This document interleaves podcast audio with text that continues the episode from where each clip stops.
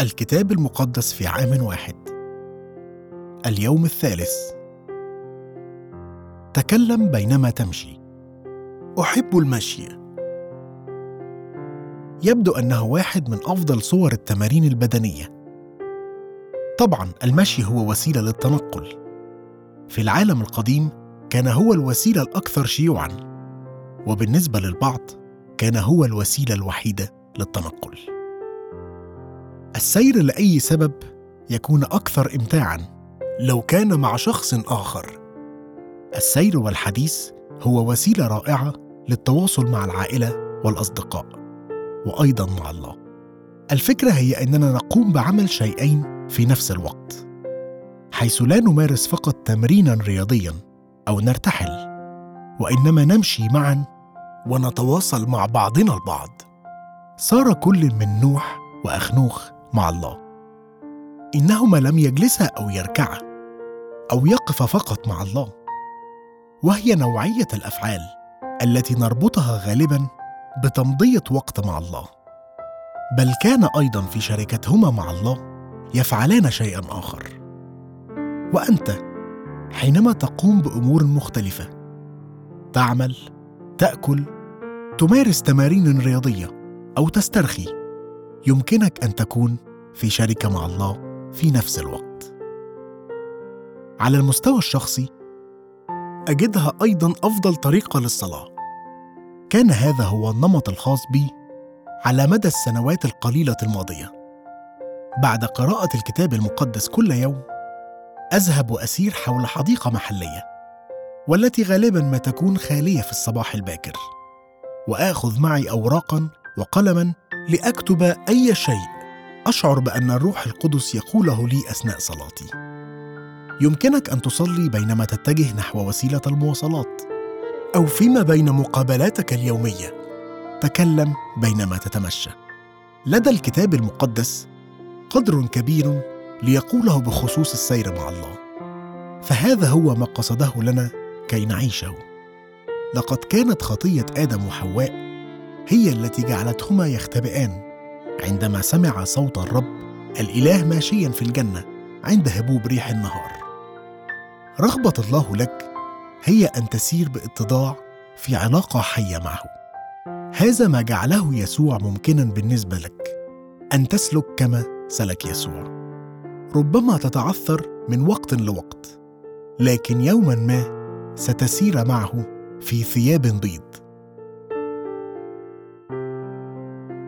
المزمور الثالث مزمور لداود حينما هرب من وجه أبشالوم ابنه يا رب ما أكثر مضيقي.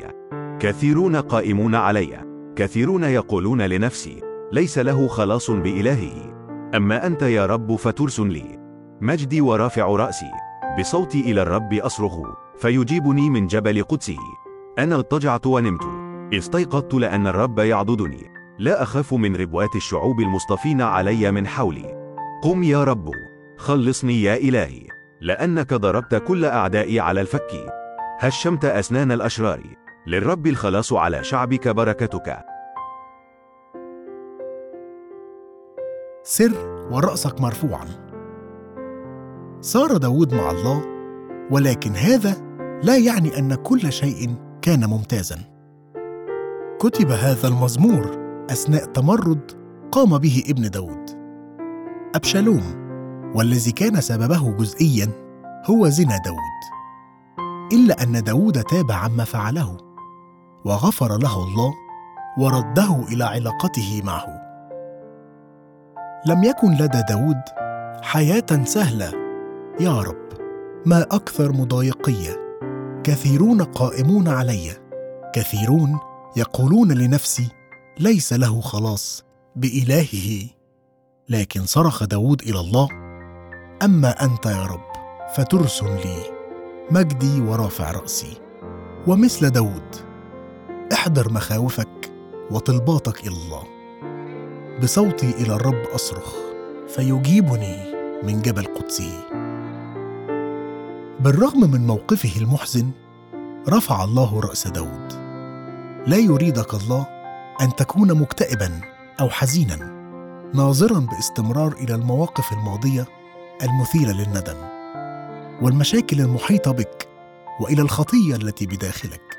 بل بالأحرى يريدك أن ترفع رأسك وترى المعونة التي تظللك.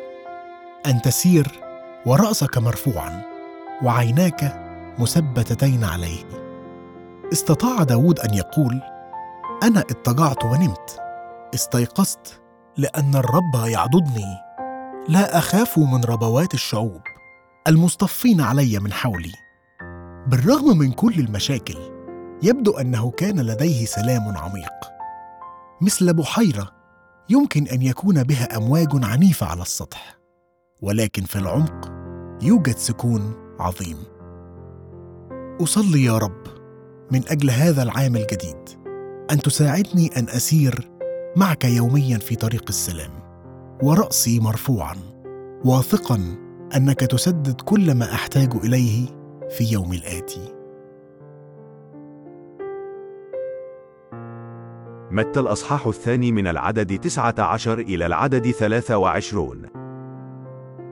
فلما مات هيرودس إذا ملك الرب قد ظهر في حلم ليوسف في مصر قائلا قم وخذ الصبي وأمه واذهب إلى أرض إسرائيل. لأنه قد مات الذين كانوا يطلبون نفس الصبي. فقام وأخذ الصبي وأمه وجاء إلى أرض إسرائيل.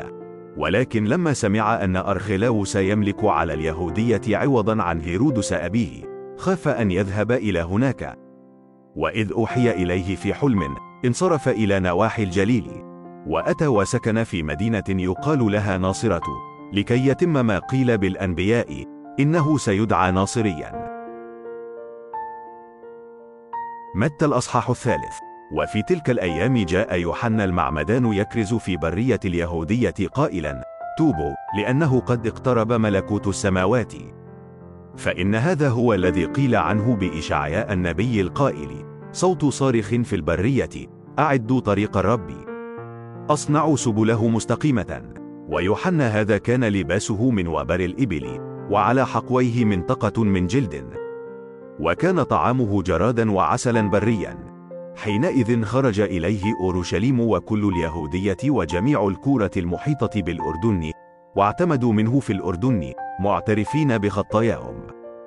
فلما رأى كثيرين من الفريسيين والصدوقيين يأتون إلى معموديته قال لهم يا أولاد الأفاعي من أراكم أن تهربوا من الغضب الآتي؟ فاصنعوا أثمارا تليق بالتوبة. ولا تفتكروا أن تقولوا في أنفسكم لنا إبراهيم أبا. لأني أقول لكم إن الله قادر أن يقيم من هذه الحجارة أولادا لإبراهيم.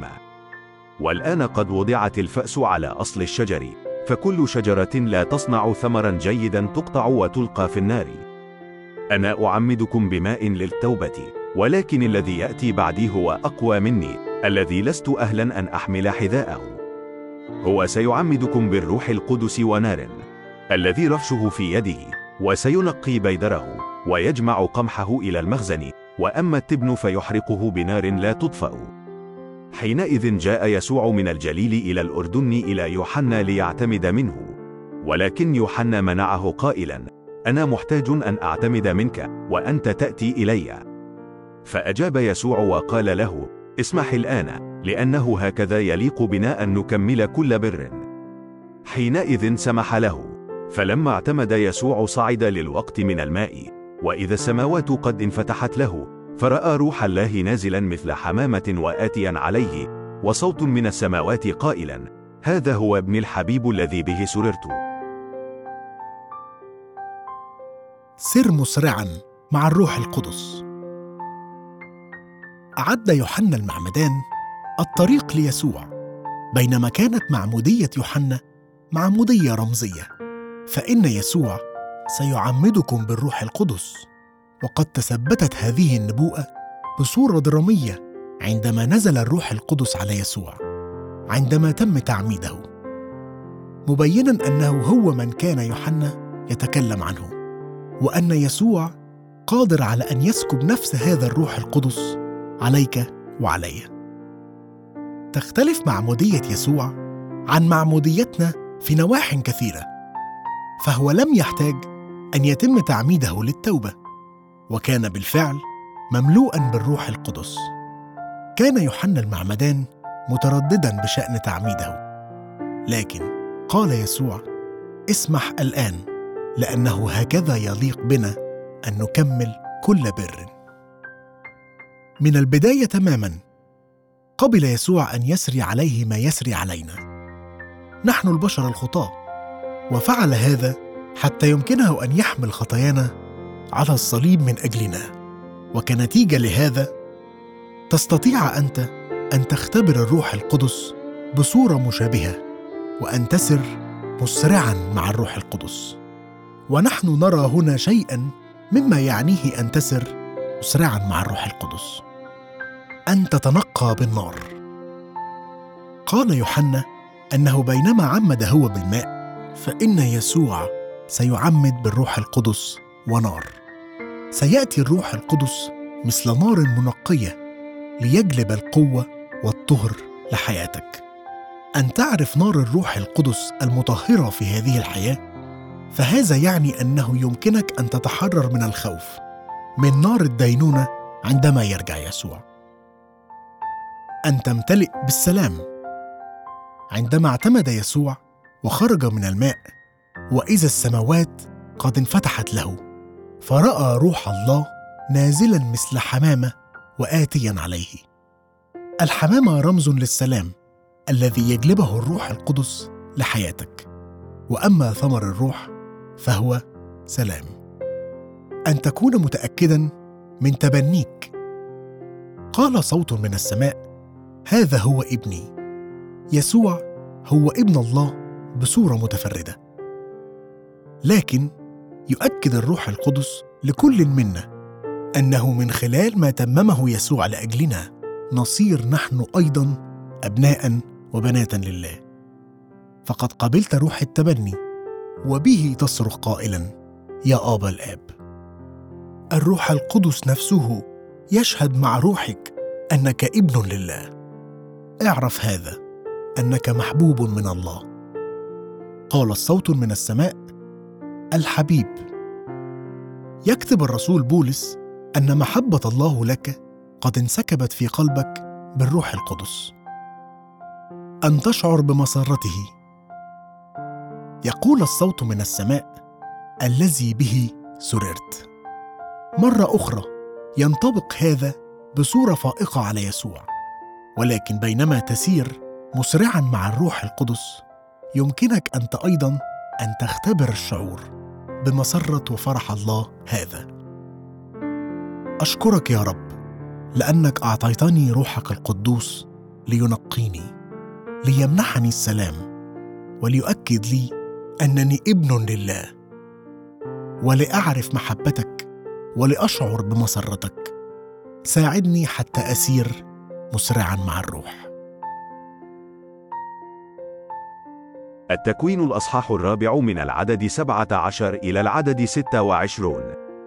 وعرف قايين امرأته فحبلت وولدت حنوكة. وكان يبني مدينة. فدعا اسم المدينة كاسم ابنه حنوكة. وولد لحنوك عراد وعراد ولد محيائيل. ومحيائيل ولد متوشائيل. ومتوشائيل ولد لامك واتخذ لامك لنفسه امرأتين. اسم الواحدة عادة واسم الأخرى صلة. فولدت عادة يابال الذي كان أبا لساكن الخيام ورعاة المواشي. واسم أخيه يبال الذي كان أبا لكل ضارب بالعود والمزمار. وصلة أيضا ولدت تبال قايين الضارب كل آلة من نحاس وحديد. وأخت تبال قايين نعمة. وقال لامك لامرأتيه عادة وصلة. اسمعا قولي يا امرأتي لامك وأصغيا لكلامي. فإني قتلت رجلا لجرحي وفتنان لشتغي. إنه ينتقم لقايين سبعة أضعاف وأما للامك فسبعة وسبعين. وعرف آدم امرأته أيضا فولدت أبنا ودعت أسمه شيثا. قائلة لأن الله قد وضع لي نسلا آخر عوضا عن هابيل. لأن قايين كان قد قتله. ولشيث أيضا ولد أبن فدعا أسمه أنوشا. حينئذ ابتدأ أن يدعى باسم الرب التكوين الأصحاح الخامس. هذا كتاب مواليد آدم. يوم خلق الله الإنسان. على شبه الله عمله. ذكرا وأنثى خلقه. وباركه ودعا اسمه آدم يوم خلق. وعاش آدم مئة وثلاثين سنة. وولد ولدا على شبهه كصورته ودعا اسمه شيثا. وكانت أيام آدم بعدما ولد شيثا ثمانيمائة سنة. وولد بنين وبنات. فكانت كل أيام آدم التي عاشها تسعمائة وثلاثين سنة ومات. وعاش شيث مئة وخمس سنين وولد أنوشا وعاش شيث بعدما ولد أنوش ثمانيمائة وسبع سنين وولد بنين وبنات. فكانت كل أيام شيث تسعمائة واثنتي عشرة سنة ومات. وعاش أنوش تسعين سنة وولد قنانا وعاش أنوش بعدما ولد قنان ثمانيمائة وخمس عشرة سنة وولد بنين وبنات. فكانت كل أيام أنوش تسعمائة وخمس سنين ومات. وعاش قنان سبعين سنة وولد مهل الإيلة وعاش قنان بعدما ولد مهل الإيلة ثمانيمائة وأربعين سنة وولد بنين وبنات. فكانت كل أيام قنان تسعمائة وعشر سنين ومات. وعاش مهل الإيل خمسا وستين سنة وولد يارد.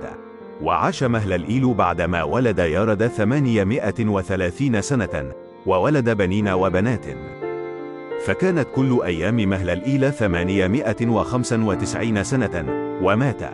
وعاش يارد مئة واثنتين وستين سنة وولد أخنوخ. وعاش يارد بعدما ولد أخنوخ ثمانيمائة سنة وولد بنين وبنات. فكانت كل أيام يارد تسعمائة واثنتين وستين سنة ومات وعاش أخنوخ خمسا وستين سنة وولد متشالح وسار أخنوخ مع الله بعدما ولد متشالح ثلاثمائة سنة وولد بنين وبنات. فكانت كل أيام أخنوخ ثلاثمائة وخمسا وستين سنة وسار أخنوخ مع الله ولم يوجد لأن الله أخذه. وعاش وسبعا وثمانين سنة وولد لامك. وعاش متشالح بعدما ولد لامك سبعمائة واثنتين وثمانين سنة وولد بنين وبنات. فكانت كل أيام وتسعا وستين سنة ومات. وعاش لامك مئة واثنتين وثمانين سنة وولد أبنا. ودعا اسمه نوحا قائلا هذا يعزينا عن عملنا وتعب أيدينا من قبل الأرض التي لعنها الرب. وعاش لمك بعدما ولد نوحا خمسمائة وخمسا وتسعين سنة وولد بنين وبنات. فكانت كل أيام لامك سبعمائة وسبعا وسبعين سنة ومات. وكان نوح ابن خمسمائة سنة. وولد نوح ساما وحاما ويفثا. التكوين الأصحاح السادس. وحدث لما أبتدأ الناس يكثرون على الأرض وولد لهم بنات أن أبناء الله رأوا بنات الناس أنهن حسنات. فاتخذوا لأنفسهم نساء من كل ما اختاروا. فقال الرب لا يدين روحي في الإنسان إلى الأبد لزيغانه هو بشر. وتكون أيامه مئة وعشرين سنة. كان في الأرض طغاة في تلك الأيام. وبعد ذلك أيضا إذ دخل بنو الله على بنات الناس وولدنا لهم أولادا. هؤلاء هم الجبابرة الذين منذ الدهر ذو اسم. ورأى الرب أن شر الإنسان قد كثر في الأرض وأن كل تصور أفكار قلبه إنما هو شرير كل يوم. فحزن الرب أنه عمل الإنسان في الأرض وتأسف في قلبه. فقال الرب أمحو عن وجه الأرض الإنسان الذي خلقته. الإنسان مع بهائم ودبابات وطيور السماء لأني حزنت أني عملتهم. وأما نوح فوجد نعمة في عيني الرب. هذه مواليد نوح. كان نوح رجلا بارا كاملا في أجياله. وسار نوح مع الله. وولد نوح ثلاثة بنين ساما وحاما ويفثا وفسدت الأرض أمام الله وامتلأت الأرض ظلما. ورأى الله الأرض فإذا هي قد فسدت. إذ كان كل بشر قد أفسد طريقه على الأرض. فقال الله لنوح نهاية كل بشر قد أتت أمامي لأن الأرض أمتلأت ظلما منهم. فها أنا مهلكهم مع الأرض. اصنع لنفسك فلكا من خشب جفر. تجعل الفلك مساكن وتطليه من داخل ومن خارج بالقار. وهكذا تصنعه. ثلاثمائة ذراع يكون طول الفلك وخمسين ذراعا عرضه. وثلاثين ذراعا ارتفاعه. وتصنع كوا للفلك وتكمله إلى حد ذراع من فوقه. وتضع باب الفلك في جانبه. مساكن سفلية ومتوسطة وعلوية تجعله. فها أنا آت بطوفان الماء على الأرض لأهلك كل جسد فيه روح حياة من تحت السماء. كل ما في الأرض يموت. ولكن أقيم عهدي معك فتدخل الفلك أنت وبنوك وامرأتك ونساء بنيك معك. ومن كل حي من كل ذي جسد. اثنين من كل تدخل إلى الفلك لاستبقائها معك. تكون ذكرا وأنثى. من الطيور كأجناسها. ومن البهائم كأجناسها. ومن كل دبابات الأرض كأجناسها. اثنين من كل تدخل إليك لاستبقائها.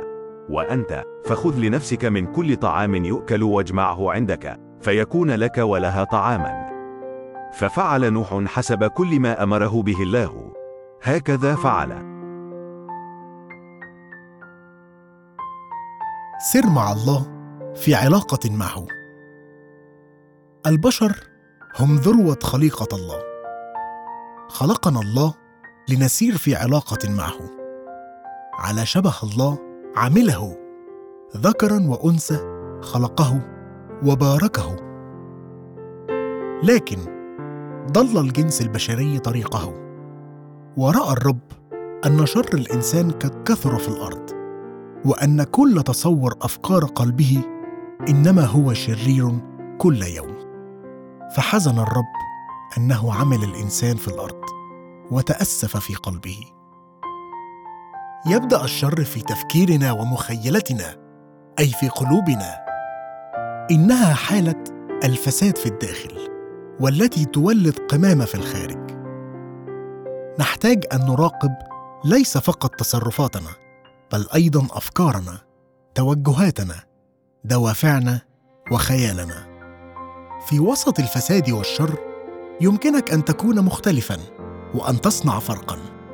أخنوخ ونوح هما نموذجان لمن لم يسيروا الحشد لكنهما سارا مع الله. يبدو أنه بعدما ولد متشالح صار أخنوخ بأمانة مع الله. باقي أيام حياته. هناك شيء قوي جدا ورائع ومعجزي بخصوص رؤية ميلاد أولادنا. صار واحد من أعز أصدقائي مسيحيا مؤمنا من خلال اجتيازه خبرة ولادة أول طفل له. وصار أخنوخ مع الله ولم يوجد لأن الله أخذه. صار نوح أيضا مع الله. فقد وجد نعمة في عيني الرب. بالرغم من كل الشر الواقع من حوله كان نوح رجلا بارا كاملا في أجياله وصار نوح مع الله. صدق نوح الله وبنى الفلك حتى بالرغم من أنها لم تكن تمطر ولم يكن هناك ماء على مرمى البصر. فعل نوح بالتمام ما قال الله له أن يفعله. ساعدني يا رب. لكي أكون بارا وبلا لوم في أفكاري وكلماتي وأفعالي. إذ أسير معك في علاقة حميمة. ساعدني كي أفعل كل شيء تقول لي أن أفعله.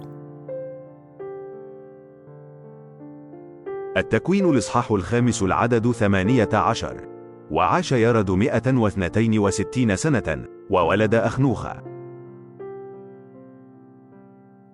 يبدو أن متوسط عمر البدء في تكوين أسرة كان متأخرا قليلا عما هو عليه اليوم.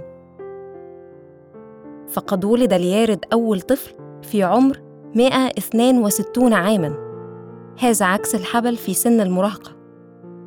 من الواضح أنه استغرق زمناً طويلاً حتى يستعد ليكون أباً. ولكنه قام بعمل جيد جداً لأن ابنه أخنوخ صار مع الله.